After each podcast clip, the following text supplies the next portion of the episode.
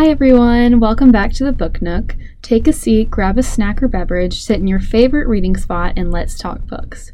Today, I have a fellow bookworm here with me, Sarah Richardson. Welcome, Sarah. Thank you for having me. Today, we're going to be talking about summer reading versus like reading for pleasure. So, to start off, why did you become a librarian? So, I became a librarian because um, at my very first school, we had an absolutely wonderful librarian. Like, I loved working with her. Every time I wanted to collaborate with her in any of my classes, she was always super excited about it. And then I went to a new school that didn't have a library at all. Mm-hmm. And through my six years there, like, I really realized how much I missed that interaction with the librarian at my first school. Mm-hmm. Um, I realized how much that the kids that I had in class were missing by not having yeah. access to those kinds of resources. And so I made the decision to go back to school um, to become a librarian, sort of, you know, channeling um, my inner Mrs. Curtis because I just like, I want to be like her when I grow up. Mm-hmm. and um, like the first step in doing that was becoming what she is. So, that was That's my awesome. that was my big inspiration. What is the purpose behind summer reading for those that don't know? So I think that schools and teachers assign summer reading for a couple of different reasons. Um, the first thing is it is really awesome, like from a teacher's point of view, to have a common starting place for everybody. Mm-hmm. And so if I am looking at a group of, you know, 10, 15, 20 kids, and I know theoretically that all of them have read the same thing over the summer, mm-hmm. and that we can use that as a jumping off point for our discussions, for our first writing assignments. Um, I know that I'm able to kind of like hit the ground running once the school year starts, and I don't have to like start from scratch yeah. with a brand new text. Um, another reason, um, and this is more of like on a really broad kind of school wide way to look at summer reading, is that there are a lot of kids who won't read it all over the summer. Um, mm-hmm. Um, well, won't read books over the summer. I know that like people are constantly reading information on their phones, and we can talk about that. Um, yeah. But you know, if you don't like reading is a skill and so if you do not practice it, like, you know, your skill levels go down. And mm-hmm. so by having those summer reading assignments, you have the ability to, you know, practice those reading skills, you know, yeah. whether you like to or not. Summer reading.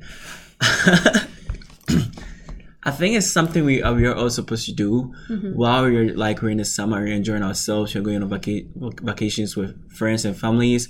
We should find some time in, um, I mean, in the period of enjoying the summer itself and read a book. I mean, reading books, it does a lot to me. I mean, mm-hmm. like it broadens my mindset about certain things I don't I didn't even know, and it motivates me. So I really like that.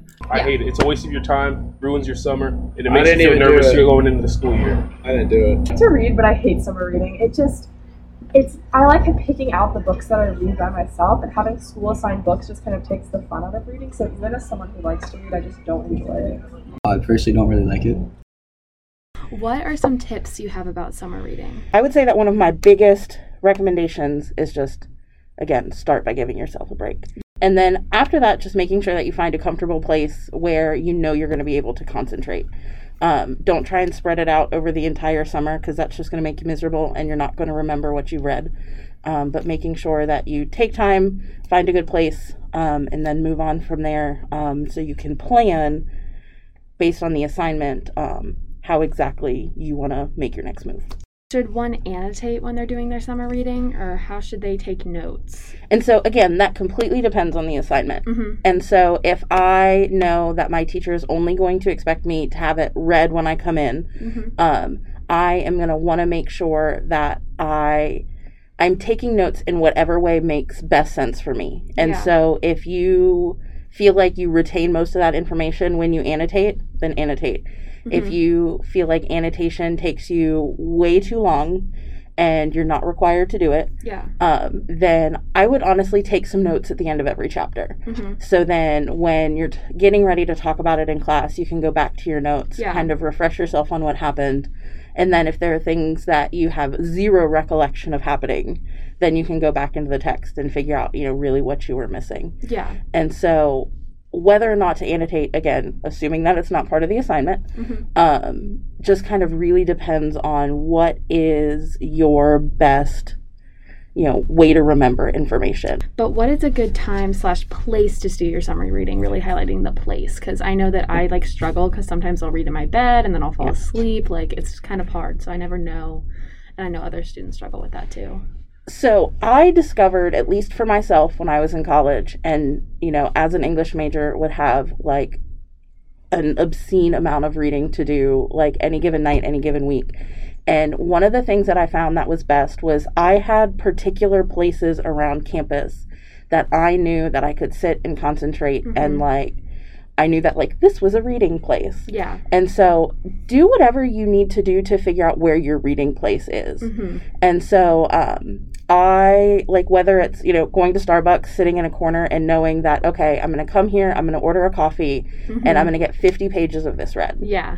or I'm going to get 40 pages of this read. Like Mhm. knowing a place you can go where you're going to be able to concentrate. Because when you're at home sitting in your bed, you're going to want to watch Netflix instead. Yes. You're going to want to scroll through TikTok instead. hmm You are going to want to pretty much do anything except for this assignment that you have. And like, I totally understand. Yeah. And so when you can say, I know that I can go to this place and I'm going to be here long enough to get this amount mm-hmm. done, Yeah. like your mindset kind of changes. Yeah, that's awesome. Yeah, I like that. I love going to coffee shops and like getting work done because I feel like it's so productive and also just like coffee. I love it. And like whether it's, you know, whether it's a coffee shop, whether like you just go to the park, whether, you know, you go sit by a pool, just like knowing that you're saying, I am devoting however much of the next amount of time it takes to stay here and get this amount finished. Yeah. Um, and then that also helps you kind of chunk it out for yourself.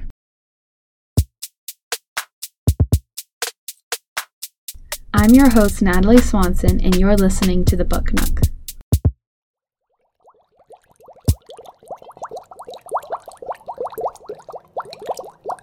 Hi, I'm Stephen Radney, and I'm a senior at Country Day. I don't know about you, but between all my classes, I'm always thirsty.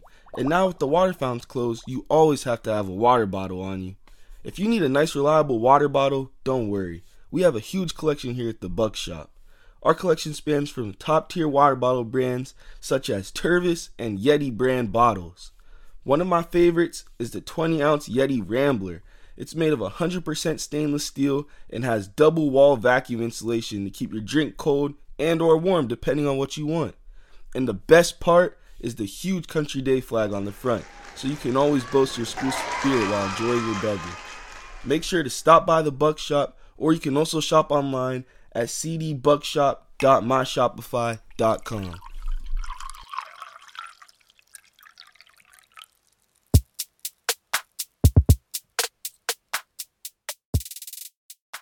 So I know a lot of students that um, refuse to read for fun because of bad experiences with summer reading. What would you say to them? Because personally, I love to read, and I'm like, they're missing out. Like, Yeah. all reading isn't bad. Like, what would you say?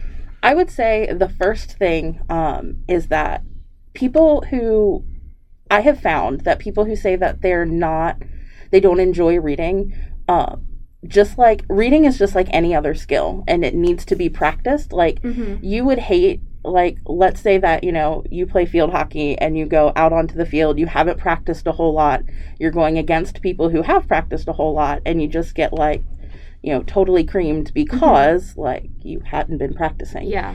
And, you know, just like sports are skills, music is skills, reading is a skill as well. And Mhm. so um, I think if you find that you really don't like it, it's probably a skill that you just hadn't taken the time to hone yet. Yeah. Um, and so I think that's probably one of my biggest things that if you practice, you'll Mhm. probably like it a little bit more. Yeah. That makes sense. That makes sense. And like if you if you find that, you know, everything that you have been given for summer reading is just not your jam, like that's probably because, you know, it's like sitting down and watching a TV show that you're not interested in because Mhm. someone has told you that you have to. Yeah. Um so just, you know, figuring out what your interests are um, are also the key in really enjoying reading Mhm. and then pursuing those interests Yeah. through books. Yeah, absolutely.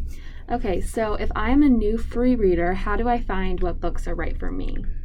I would start, um, if I was looking for a new book for me, with what shows do I really like? Ooh, that's a good idea. And so let's say that I have just binged all of you on Netflix, right? Love that show. It's so good. It's so good. and I'm like, I want more like this. mm-hmm. Um, so you is based off of a book series. And so what I might do then is I might say go to Amazon, you know, look up that book and see what other customers have bought that um, have bought that one. Mm-hmm. Um, and so I would kind of start there and figure out I have enjoyed watching this. Mm-hmm. And so here are what people who have read the books that are based on this. Here Yeah. is what else that they've bought. Mhm. Um, so if you feel the need to like completely go at it by yourself, you know that is one way to do it is to go through Amazon. The other one is if you ask your friendly neighborhood librarian what recommendations that they might have for you. Um, so like if you would come to me and say, "Hey, like I really feel like I should be reading more," Mm-hmm. and I just I haven't enjoyed it in the past and I don't know what I really like. You know, so my first question is going to be what was the last book you read that you really really liked? Mm-hmm. And I don't care like if you have to go back to lower school and figure out what that is, but like what was the last book that you really really liked and why? Yeah. And then from there, you know, I'll ask you about what you've been watching. I'll ask you about like, you know, I know that you don't say you say that you don't like reading, but what are some of the things that you've read in English this year that you've kind of enjoyed? Um, and then to kind of go from there. So start with what you really like. Don't feel like there are certain things, I mean, other than assigned things that you have to read or that like, you know, you shouldn't read. But start with what you already know you love and then kind of dig from there. What is your favorite book? My favorite book is probably anything out of the Diary Diary of a Wimpy Kid series. Agreed. Uh, they didn't make a really bad book, so I mean, all of them are really good. So probably all of the whole last series. couple ones are bad. You know, no one asked for your opinion. the last ones I were mean, bad. I All of them were good. except You haven't for read the- all of them. except for the I had, and I read Big Nate too. the Harry Potter series. It's uh, Green Eggs and Ham. Okay, so my favorite book is called Gi- um, Gifted Hands by Ben Carson. Mm-hmm. It was one like one of the books I've cherished so much since like I ever read it. It talks about like his life, um, his life, his life story, and how he got through all the challenges he faced. And I pretty much related to mine, and I feel I could do it as far as he did. So Okay, and lastly, what is your favorite genre of books, and what are what are some of your all-time favorite books? Like I really like historical fiction. Mhm. Um, I also really like kind of some general. I like real life situations. Yeah. I'm not a huge fan of sci-fi and fantasy, Mm-hmm. um, with the one exception being Harry Potter because Yes. I want it to be true. Uh, same, like I so same, desperately same. want it to be true.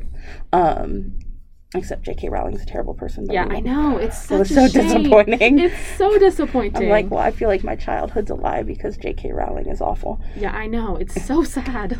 But um, I would say like my top book of all time, and this it feels very basic, is um, The Catcher in the Rye. Oh yeah. So and I just one of the things that I love about it is just it's written so simply, Mhm. but like there's so many layers to it. So Yeah. it's not anything that's really really hard to read, but like every time you read it, like there are different like little things that you didn't pick up before, and so I think that's really awesome. Um, in young adult things, I really like um, The Miseducation of Cameron Post, which is by a woman named Emily Danforth, um, but about um, a girl kind of figuring out her sexuality and coming out Mhm. um, in the early 90s in yeah, Montana. wow, that's awesome. Um, and about a lot about how do you kind of grapple with you know family members who think that they're trying to do the right thing Mhm. um, but like you as the reader know that what they're doing is just not yeah. um, and so that one's really awesome. And then like going back, to, I guess, kind of to you, like if you came to me and said, "I just finished you on Netflix and I loved it," my next thing, anything by Gillian Flynn. Yeah. So um, I need to read that then. she um, she wrote Gone Girl, which is probably her most famous. Yeah, um, but she's that. written a couple of other things, and it's just dark and twisty, and Yeah, love Um, I love those kind of books. people are extra screwed up, and it's and it's really awesome. Yes, yes. Well, thank you everyone for listening. Again, this is Sarah Richardson, the librarian here at Charlotte Country Day School. Thank you so much for listening, and we'll see you in the library.